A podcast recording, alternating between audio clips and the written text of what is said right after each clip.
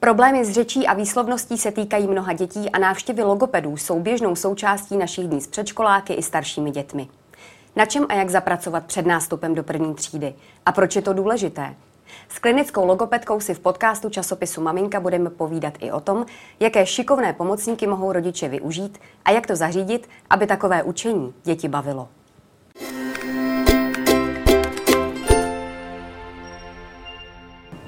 Naším hostem je klinická logopedka doktorka Zdeňka Kopová. Dobrý den, paní Dobrý doktorko. Den.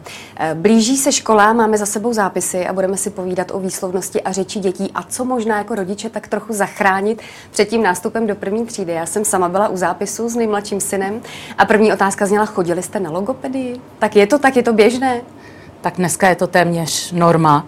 Byť si myslím, že logoped není nutná podmínka před vstupem do školy. Pokud všechno funguje dobře, tak proč by dítě potřebovalo odbornou péči? Normálně je mluvit normálně. A u těch zápisů samozřejmě kantoři řeknou, co chybí a co potřebujeme docvičit. A pokud jsou rodiče s dítětem v péči logopeda, tak ten si určitě terapii a ten postup vede.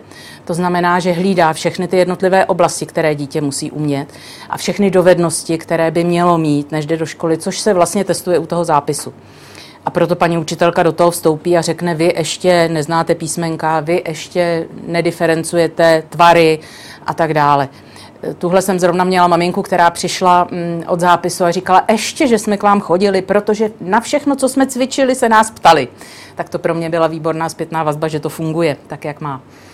A rodiče tedy musí podle toho, co jim ty kantoři řeknou, tak se snažit a hledat eventuálně materiály nebo nějakou poradu od odborníků. Mimochodem, kolik dětí má nějaké potíže? Vy jste říkala, že normálně je mluvit normálně, ale já mám pocit, že v dnešní době to tak rozhodně není u těch předškoláků. Tak vzhledem k tomu, že já už jsem mm, letitý eh, terapeut, takže přes 37 let pracuju, tak to můžu porovnat a musím říct, že ano, řeč se zhoršuje u dětí.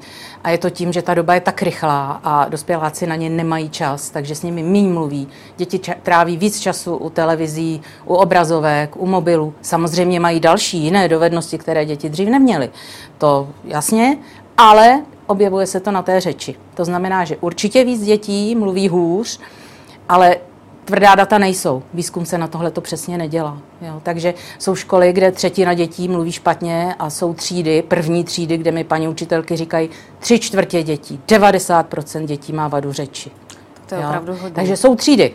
Jo, taky to záleží, v kterém místě to je, která školka tam předtím byla, která je spádová, jestli se tam věnovali rozvoji jazykových a řečových dovedností, který ovšem mají ve svých normách, to mají dělat školky. Otázka je, jestli to dělají dneska. Jo? Je to taková komplexní péče, rodiče, školka, eventuálně logoped. Tak, a to by mělo podílí. být přesně.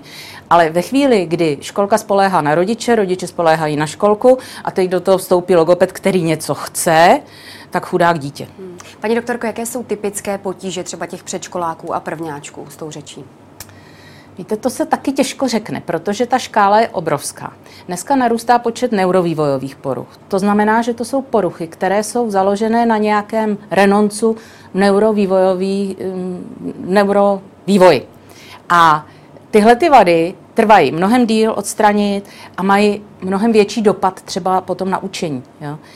A ty vady výslovnosti jsou vlastně pro nás taková, takový bombónek, protože vy řeknete, co má dítě dělat, ono to udělá, ono to zazní a ono si to do měsíce zafixuje, ale těch dětí je strašně málo, protože většinou tam vázne sluchové vnímání, zrakové vnímání, motorická koordinace, což potřebujeme pro mluvení, vědět, že musím otevřít pusu, zvednout jazyk, jo, nebo našpulit pusu, dát jazyk dolů prostě spoustu věcí musím ohlídat v jednu chvíli. A ty děti, které mají dneska eh, nižší soustředění na tyhle ty přesné věci, to je obecná věc, potřebují k tomu spoustu podnětů, protože jsou zvyklí sedět u té televize, vnímat zrakem, sluchem, ještě si přitom něco dělat. Takže vlastně jako by to neumí vnímat, neumí si z toho vybrat jenom, tu, jenom ten kousek, který potřebují. Takže vlastně i ta terapie je mnohem obtížnější. Proto v té škole potom těch dětí je víc a když se k tomu přidá ještě učení, tak je to pro rodiče opravdu náročný koktejl.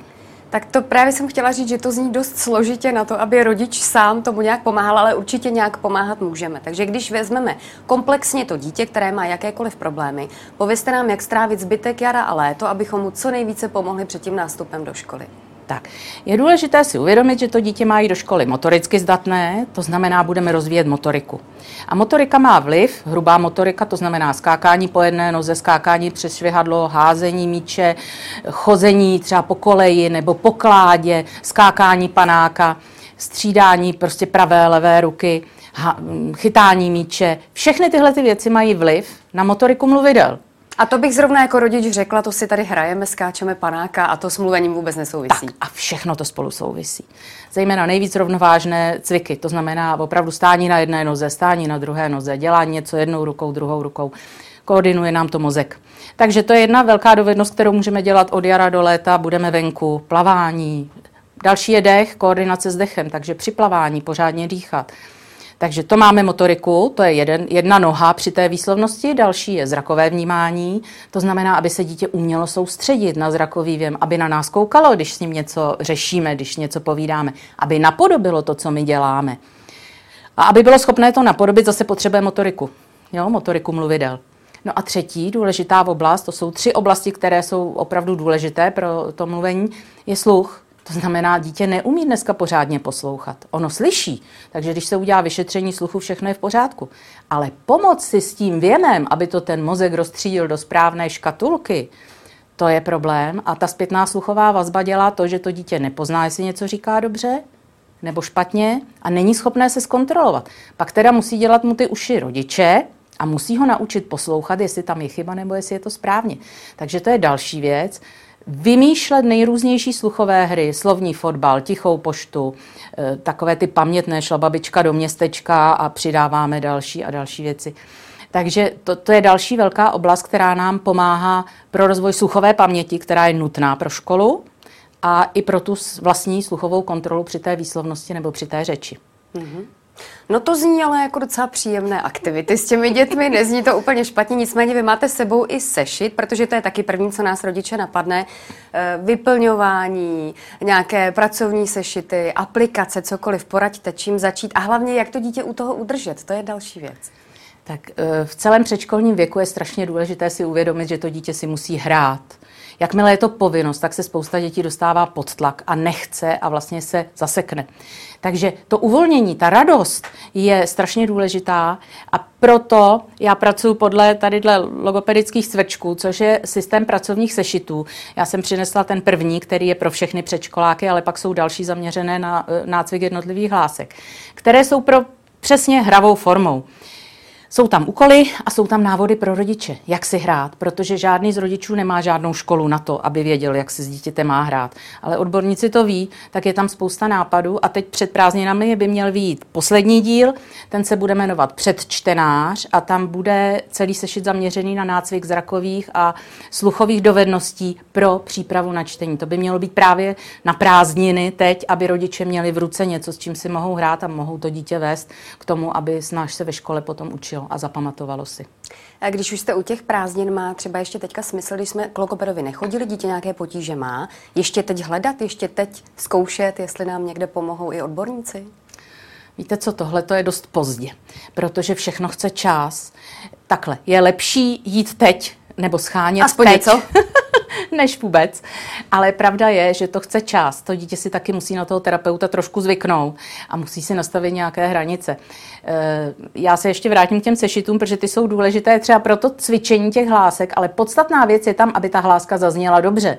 Pokud ta hláska nezní dobře, což by měl zkontrolovat buď rodič, pokud si věří, anebo teda některý odborník, tak vlastně nám to posiluje chybu. Takže vlastně každý materiál může být výborná pomůcka, ale taky špatná zbraň, takže vždycky se s těmi věcmi musí pracovat drobec smysluplně.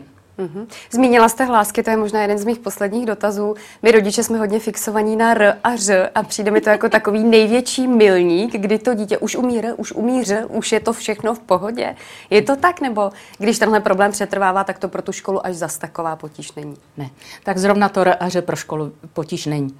Mnohem důležitější je správná diferenciace hlásek, to znamená správně sykavky a co je velmi důležité, je měkká tvrdá slabika, protože pokud dítě tohle to neslyší, tak tam je určitě problém ve sluchové oblasti a ve škole pak má problémy, protože hůř diferencuje dlouhou, krátkou slabiku, neví, kde má pak napsat měkké tvrdé i a většinou se to nesrovná úplně samo, protože tohle je věc, která by do čtyř let měla být v pořádku, takže když to není ve škole, tak je tam problém. A to R a Ř, víte, já mám takové měřítko, že by eh, posloupnost eh, vlastně té výslovnosti toho cvičení mělo být tak, jak to ve škole děti potřebují. To znamená, že jedny z prvních hlásek, které čtou, je M, L, S a samohlásky. Takže to musí být při vstupu do školy v pořádku, protože okamžitě jinak to dítě na tu chybu narazí. Takže tohle to je takový základ. A pak přidáváme další, podle toho, jak ty děti vlastně ve škole si přidávají písmenka, tak jim to může dělat problém. A a řeč čtou až po Vánocích. Čili máma má mísu bude zásadní. Ano, Ty první tak. měsíce ano, a ano. ařu může nastoupit až ano, potom. Ano. Popřejme si hezké léto, ať už s pracovními sešity nebo s aplikacemi a se skákáním panáka. Děkuji Zdeňce Kopové, klinické logopece a těším se na nějaké další setkání. Naschledanou. Naschledanou.